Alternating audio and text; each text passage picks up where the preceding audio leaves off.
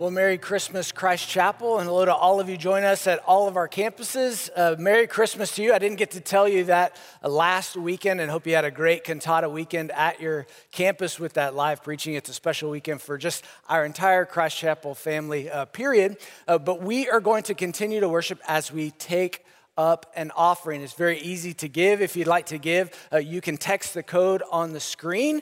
Uh, please do that, or you can give online. Jen and I give online. Or if you brought a physical gift like cash or check, you can drop that in one of those boxes outside of your worship venue. Uh, some of your uh, offerings and tithes go to things like disaster relief. I want you to know that we are in talks with one of our partners, Samaritan's Purse. We've partnered with them for many years uh, about this storm relief. Please keep those folks in your prayers that are in Arkansas and Kentucky uh, specifically. So we're seeing how we can partner with them, but just want you to know when you give to Christ Chapel, you're giving to wonderful ministries that do outreach, certainly here in our community, state, but even uh, out of state and obviously uh, around the world. And while we're talking about giving, I do want to talk about end of year giving very quickly. Uh, many of you asked about end of year opportunities, and we have some wonderful uh, opportunities that you can give toward with that end of year offering. Remember, our vision this year is to reach the eight hundred thousand people in our own backyard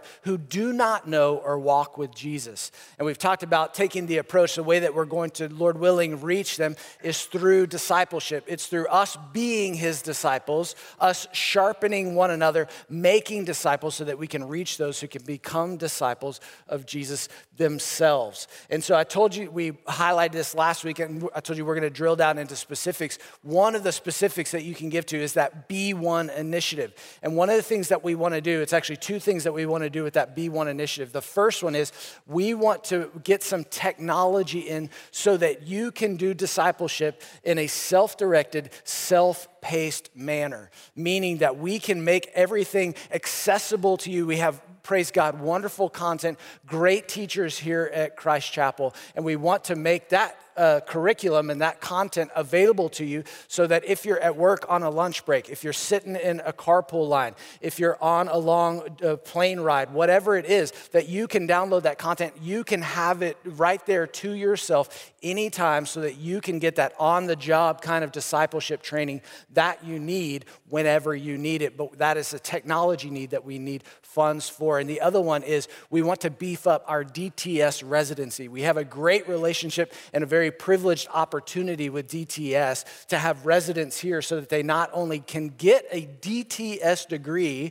while they're here at Christ Chapel, but they can get real-time ministry experience ministering to folks like yourself and understand what those uh, challenges are, but also what those blessings are, how they can navigate ministry. And so we right now we have just a handful of residents, but we want to increase the number of residents so that they can be one and we can expand the kingdom of God in our own backyard. And so those are the two B one initiatives. So I'm not asking anybody to give to that today, but what I would ask you to do is to take one of those envelopes that should be right in front of you, uh, take that home, put it in a prominent place in your house, and just pray.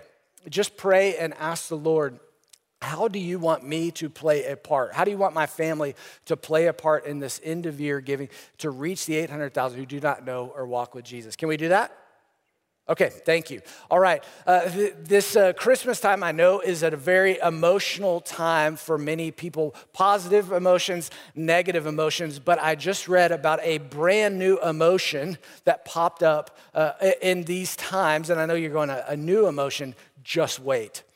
There's a new emotion that has popped up because of the prominence of online shopping these days. And you guys know many things turned to online after uh, COVID hit and you were stuck at home and you were, you had ordered all of these things. And after you order these things, you get an email that in that email has a what?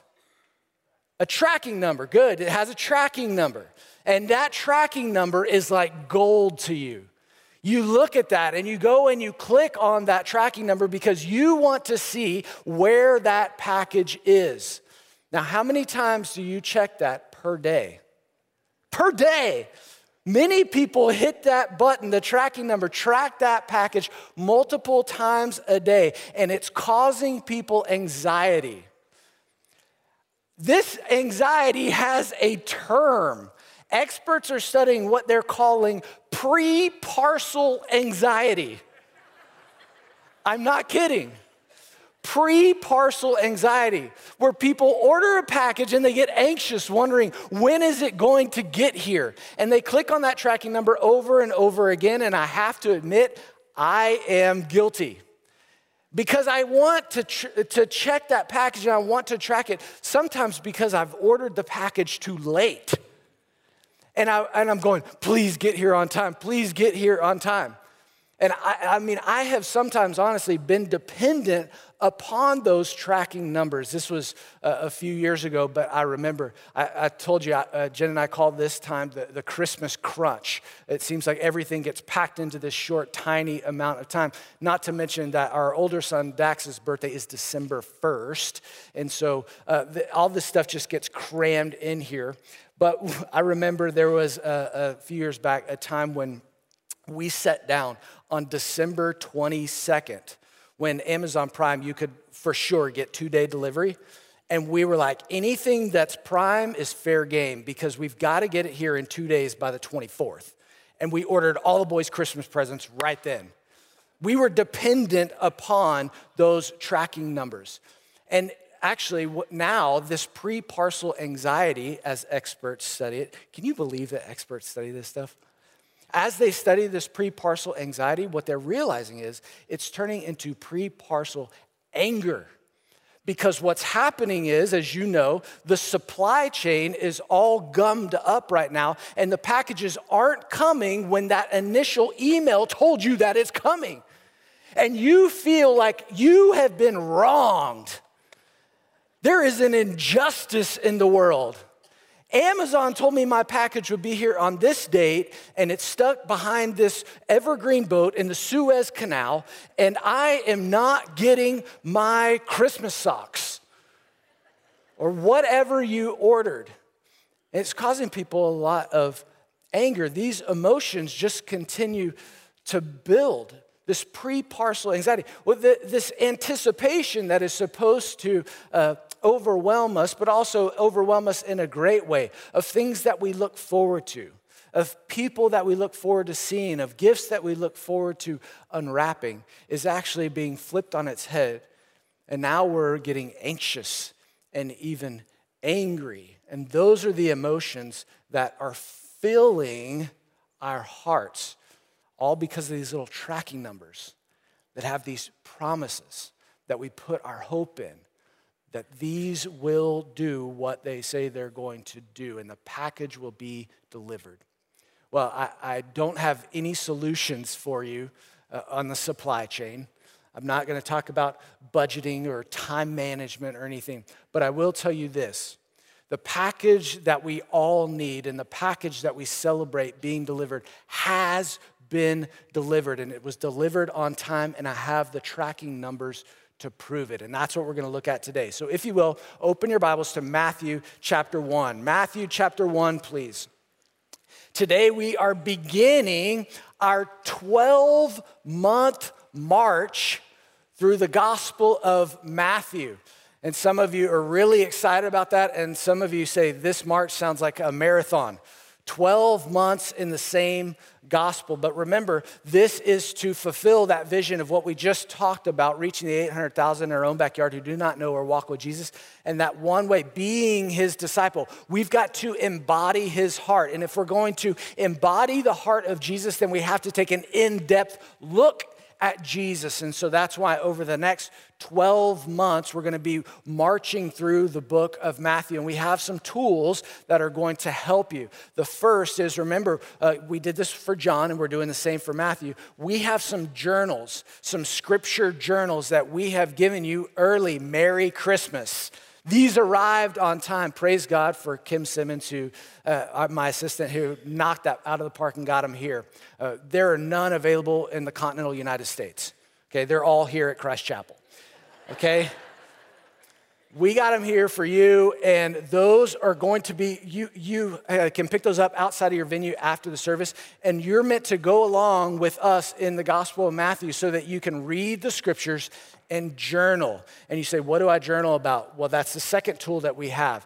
If you will, and some of you have already done this, text in vision to two four two five three, because that means every Monday morning at eight a m, you're gonna get a text that has the scripture that we're going to memorize weekly. There's gonna be a new scripture every week. We're doing it just one verse, maybe two, but usually it's just one verse at a time that we're going to memorize. You'll get a text that tells you the scripture memory, and then you'll get a link to the website that will give you some journaling prompts throughout the week, things you can journal about in your new Matthew journal, and read the scriptures, and it'll tell you what scriptures to read as we look forward to the next week. And so want you to use those two tools so that we can embody the heart of Jesus as we march through Matthew together. But we're not, this isn't just one uh, huge uh, study necessarily, or huge uh, series. We're gonna eat this elephant one bite at a time, which is a really weird saying. Has anybody ever eaten an elephant here?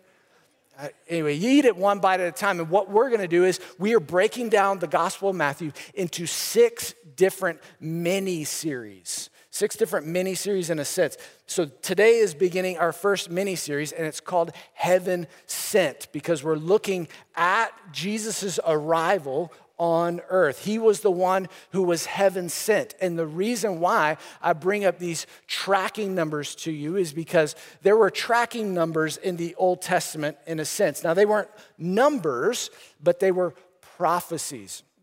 Let me define that for you. A prophecy is just a prediction of a future event. That's what prophets did. When we talk about Old Testament prophets, they foretold the future. Here's what is going to happen. Or they delivered a message from God. And there were these Old Testament prophecies that foretold that there, the Messiah would come. They were, they were foretelling his arrival, that there would be one who is heaven sent. And there are, we're going to be in a seven-week series on this heaven sent to study those different tracking numbers or prophecies that foretold the birth of Jesus. And here's why that's unique to Matthew, because you have to know the audience of Matthew. Matthew was written primarily to a Jewish audience. Now, who was reading the Old Testament at that time? Jews. Jews were reading the Old Testament at that time. So Jews would have read the, the major prophets, the minor prophets, the, the Pentateuch. They would have seen these tracking numbers, and they would have said, okay, we know the, the who, the where, the how, the what of this Messiah who is going to come. They were tracking that package, wondering when it would arrive. And after these prophecies had been given, at the close of the New Testament, before the uh, close of the Old Testament, before the New Testament had begun, there was this gap in the message of four hundred years. four hundred years, the Jews were clicking on that tracking number going, where is this thing? It's, it's lost. We thought the Messiah was coming. It's stuck in the Suez Canal. And that anxiety, that pre-parcel anxiety, had started to turn to anger. Where, where is he? Where is this one we've been waiting for? The one who is going to save us. But then he arrives. And that's what we're going to pick up on today, is Matthew chapter one. We're going to cover verses eighteen to twenty-five. And I just want to read the whole thing uh, so that you get a context and a feel for it before we break it down and uh, outline it together. So just follow along with me, please. Now, the birth of Jesus Christ took place in this way. When his mother Mary had been betrothed to Joseph, betrothed, fancy word for engaged, before they came together, she was found to be with child from whom? The Holy Spirit. Okay, good. You're following along with me. And her husband Joseph, being a just man, that means a righteous man. Not, the text isn't saying he was just a man. He was a just man, a righteous man, and unwilling to put her to shame, he resolved to divorce her quietly, to break off the engagement, because it seemed that she had been with another man. He didn't know that it was from the Holy Spirit. Verse twenty, but as he considered these things, behold, an angel of the Lord appeared to him in a dream, saying, Joseph, son of David, do not fear to take Mary as your wife, to go through with the marriage, for that which is conceived in her is not of a man, it's from the Holy Spirit. The second time it says that. She will bear a son, and you shall call his name Jesus, for he will save his people from their sins. And all this took place to fulfill what the Lord had spoken by the prophet Isaiah. Verse twenty-three, behold, the virgin shall conceive and bear a son, and they shall call his name Emmanuel, which means God with us. And when Joseph woke from sleep, he did as the angel of the Lord commanded him. He took his wife, but knew her not until she had given birth to a son, and he called his name Jesus. Amen. May God bless the reading of his word, and may our hearts be open to hear from him. And so the first tracking number that we get is from the prophet Isaiah, and I'll, I'll cover that in just a moment. But the thing that first strikes me and continues to strike me every time when I read this passage is that there are two names of Jesus. Did anybody else pick that up? I mean, doesn't it sound weird? You go, okay, wait. This, the prophet said that this child will be called Emmanuel, but the angel says that he should be named Jesus. And it seems like there's a contradiction in the, in the scriptures here, but there's not a contradiction, and I'll show you that uh, by the end of our time together. But you've got to understand that names are a huge deal in the Bible. There are two big things that you need to understand about the way names are given in the scriptures. First, whoever gives the name is the one who is in authority over that child. Now, nothing, nothing has changed about that today. Parents, the one who are in authority over their children, you give children their, their name. You decide what name they're going to have. So that's, nothing's really changed there. But the second part of names in the scriptures is that that name, it gives the child a purpose. This is who you're going to be, or, or, or this is what you're going to be about. It, it gives them a direction or a trajectory in their life. Now, many of you don't do this, but, but some of you do, because I know you dads, and you want to give this trajectory for your son to be a college athlete, and so you name them Hammer or something like that, and you're like, definitely they're starting for sure with the name Hammer, you know? It doesn't always work out that way, but in the scripture, it does. And so you've got to understand those names. And so what I want to do is I want to break down those names. Who gave the name, what the name means, what the trajectory it sets for uh, for uh, Jesus, and then what that means for us today. So let's go back through this and break this down together. First, God gave his son to be Emmanuel, God with us. God gave his son to be Emmanuel. So God is the one who is in authority, gave his son to be Emmanuel, which means God with us. He very explicitly says this in verse twenty-three. It says, behold, the virgin shall conceive and bear a son, and they shall call his name Emmanuel, which means God with us. Now this is The, the Old Testament prophecy that was given seven hundred years prior. And I'll, I'll give you some context to that. This is the prophet Isaiah. This is coming from Isaiah seven fourteen, if you want to go back and look that up. And this is one of the journal prompts that you'll be studying. But this is Isaiah going to King Ahaz. And the, Ahaz is surrounded by his enemies. And he's saying, these were the Assyrians, he's saying, hey, listen, God can deliver you from your enemies. He can deliver you. And as a sign, because you are faithless, in order to have faith, I'll give you a sign. There will be a virgin who will conceive, and then you'll know that God is with you. Now, probably what was going on in that context was that there was a girl in the context of the prophet Isaiah talking to Ahaz who was unmarried. She was a virgin. And he says, in a future time, later on, she will conceive a son. And then you will know that God is with you.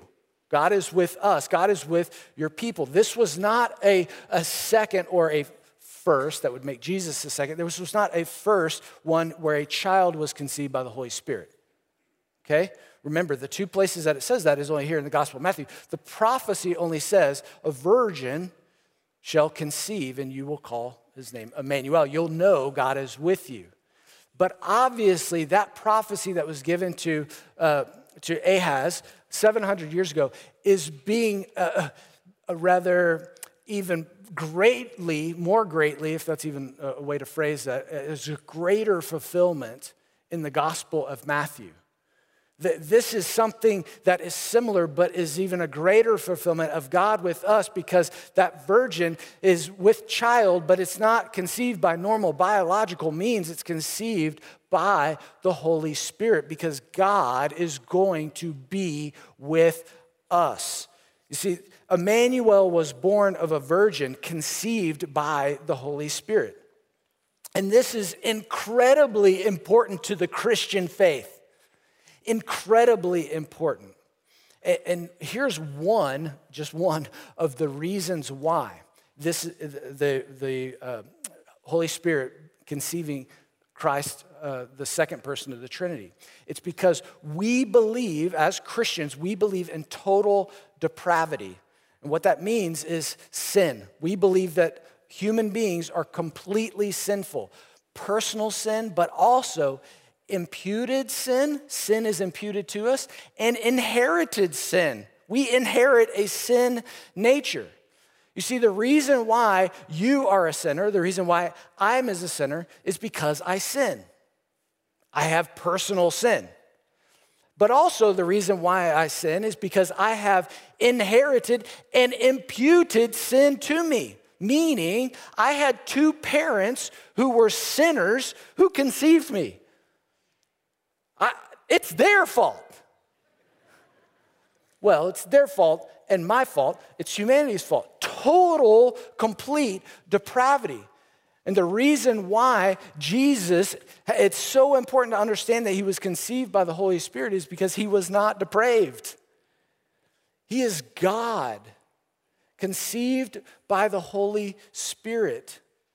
That is huge for our faith. And you say, Cody, I, I can't believe in that. I believe in Jesus, but I don't believe in the virgin birth. Hold on.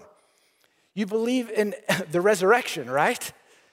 You, you believe that in the beginning, God created. You believe in all these other miracles. Why not this one? This is just as miraculous as everything else that God has done. But he's not just God in the flesh. Emmanuel, he is God in the flesh, but he also, Emmanuel came as a baby, humble and approachable. And this is something that I want to key in on for just a second, because if you look back at the Old Testament, if you remember the things that, uh, the, the way that God manifested himself in the Old Testament, they were pretty ominous forces. When, when God shows himself to Job, it's in a tornado or a whirlwind. When God comes to Moses, it's, it, it's a burning bush. When God shows himself to the Israelite people and leads and guides them in the wilderness, he's a pillar of fire. These very strong, uh, uh, as, as I said, just huge forces. And now God shows himself not as mighty, but as tiny. And, and he's this, this baby, this, this humble, approachable child, very, very vulnerable state, flesh. You know, babies, especially when they're super young, they, they don't even really care who holds them. They, they oftentimes just, just wanna, wanna be held. And, and, and babies are very approachable. You, you can definitely, the only person that babies don't like are Santa Claus. It's, that's it. Plenty of pictures to prove that. But everybody else, babies love. You, you can certainly approach a baby, and Jesus comes, takes on flesh, Emmanuel, God with us, as this humble, approachable child. See, Emmanuel means that God wants to be with you. I, I want you to understand that. God wants to be with you. and he jumped over every obstacle to be with you. I don't know if sometimes during the, the Christmas season, there are gatherings going on, and maybe you even feel this way sometimes in normal life, but maybe you feel like there are people that don't want to be around you, and that hurts your feelings. That's real. I, I, I get that. I understand that. But there is one who set aside heaven, perfection, to take on flesh in a very humble and approachable way because he wants to be with you. That's what Emmanuel means. God gave him that name because his purpose was to be with you. But there's a second name. The second name is Joseph, the one that Joseph gave his son. Joseph gave his son the name Jesus, which means the one who saves. So God has authority over Jesus. Jesus is the second person of the Trinity. He gives his son the name Emmanuel, God with us. But Joseph is the one who's going to give his son a second name. But don't miss, who's in authority first? God. God is in authority first. So much so that he sends an angel to Joseph to tell Joseph what he's going to name his child. He says, Joseph, I know you want your son to have a Division One scholarship, and you want to name him Hammer, okay? His name is going to be Jesus. That's what he says here in verses twenty-one and twenty-five. He says, she will bear a son, and you shall call his name Jesus, for he will save his people from their sins. And then verse twenty-five, but Joseph knew her not. That means he did not sleep with her, uh, with, with Mary. Knew her not until she had given birth to a son, which holds the purity of the virgin birth, conception by the Holy Spirit alone, and he called his name Jesus. Now, Jesus, you need to understand what that means. Jesus, if you break it down, it's actually a Hellenized way, I mean Greek way, of saying Yeshua or Joshua is the Old Testament name for Jesus in a sense. And that Yeh means God, Shua saves. And don't miss the connection there of the Old Testament Joshua, that after the law was given through Moses, Joshua, Yeshua, comes to save the people and to carry them into the promised land. Okay, lots of Old Testament connections. Super cool that we don't have time for.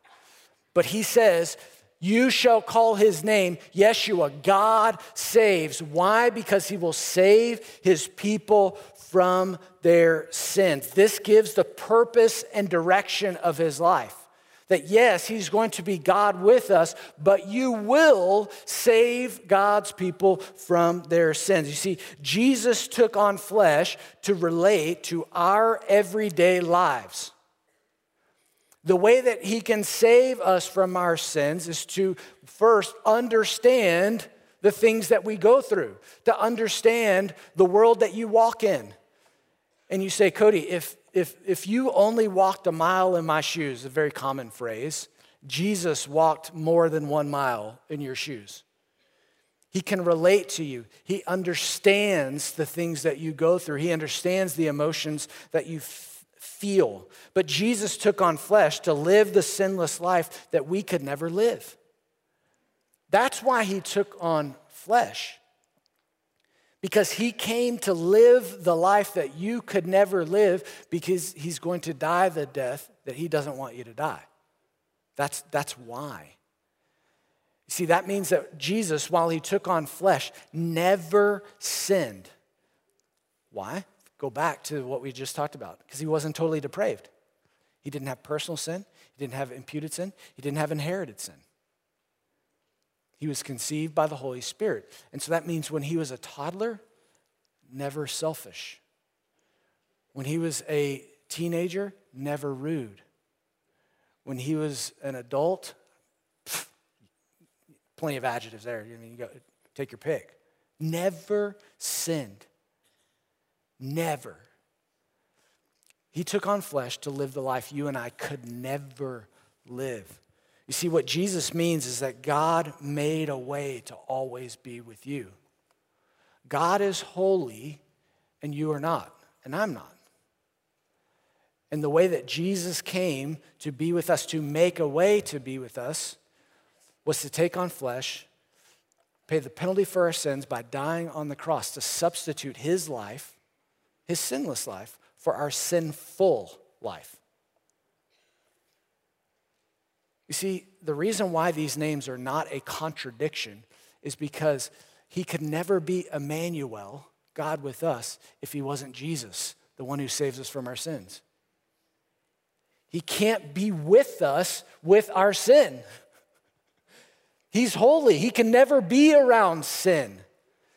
That's why Jesus had to come and pay for our sins, so that we could be with him. Those names are not contradictory. They're complementary. And that's a beautiful thing that we celebrate this Christmas season.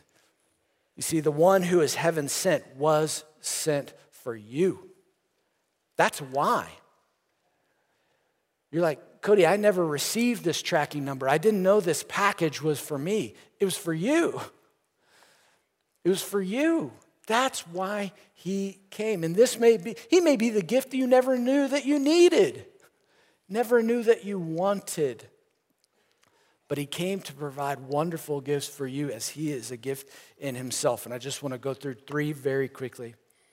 First, as a gift to you, sent to you, he provides you salvation. You see, God's own people are the ones he saves from their sins. God's own people are the one he saves from their sins. And I want to go back to what he talks about here with those names. Okay, go back and look at these very, very quickly with me. We'll just go to the first one, Emmanuel. The, the virgin shall conceive and bear a son, and they shall call his name Emmanuel, which means God with whom? Us. Very specific pronoun there. Okay, go, go back to Jesus. Why, does they, why does, is he going to call his name Jesus in verse twenty-one? For he will save, he will save us. He will save his people from their sins. Some very specific pronouns. Folks, pronouns matter. He doesn't say here that God will save all people from their sins. He doesn't say, God, you know, he will be Emmanuel, God with all. He says, God with us. See, the only way that you're in the us, the only way that you are his, is if he saves you from your sins. Salvation. Will you receive that gift? It's a free gift. Just like when the package is delivered to your, to your home, will you open the door? Will you take it in? Will you open it, call it your own? Will you bring him into your life? He stands at the door. He's ready to be received by you.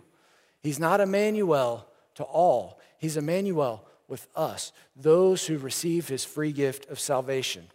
The second is security. God gives his people an unshakable identity, destiny, and purpose.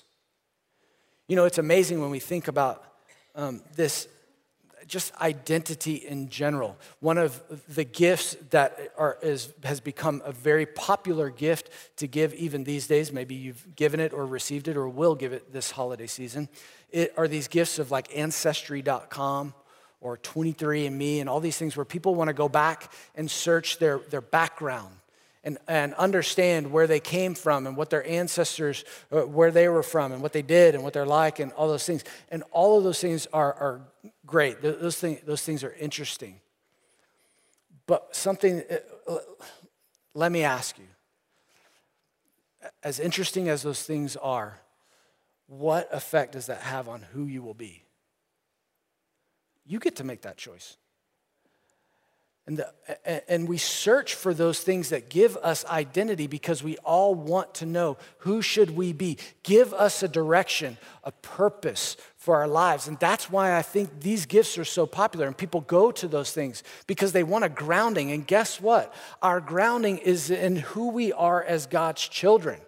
He gives us identity. He gives us purpose. He gives us direction. And those things are unshakable. It doesn't matter if my ancestors were reprobates. It doesn't matter if they were robbers or burglars or whatever, uh, uh, sinful, sinful, dark people. It doesn't matter, because when I become his, I become somebody different. That's the way that, I mean, First John three one, God lavishes his love on us in this, that we should be called the children of God. And that gives us a brand new destiny. And it doesn't matter who we were in the past. It doesn't matter how we were related or where we come from. What's far more important is whose we are and where we're headed. That's the direction and the purpose, and that is unshakable. And that's the security that he offers us in Jesus. And then finally, he gives us sympathy. God understands our struggles and strengthens us to endure. The fact that he takes on flesh to relate to our everyday experiences, he knows what it feels like. And I don't know what you're experiencing or going to experience this holiday season. As I said at the beginning, I know it, there's a mixed bag of emotions. Some positive, some negative, some just plain awkward. And Jesus understands them all. But he doesn't just offer sympathy. Sometimes sympathy is all we have to offer. And we can just say, gosh, that, that's hard. I don't know what that feels like. I feel for you. But Jesus offers us not only sympathy, but strength to endure. And part of that is supernatural, but part of that also comes from the community. And we get a picture of what that community looks like and the one who binds us together when we approach the Lord's table together. And that's what we're going to do right now in all of our venues is we're going to take communion together. So if you're on the internet campus, please go ahead and get those supplies together. But let me pray for us and thank God. Lord, we thank you that you are Emmanuel, God with us, that you are the one, Jesus, who saves us from our sins. God, you're the only one who could save us. And we thank you that you took all the initiatives and you jumped through all the hoops and over all the hurdles to be with us and to make a way for us to always be with you. You are the one we celebrate, Lord. You are the one we've waited for. You are the one we put all of our hope and our trust in. We thank you for who you are, that is unshakable, and that we can put our faith in you. We pray these things in Jesus' name. Amen.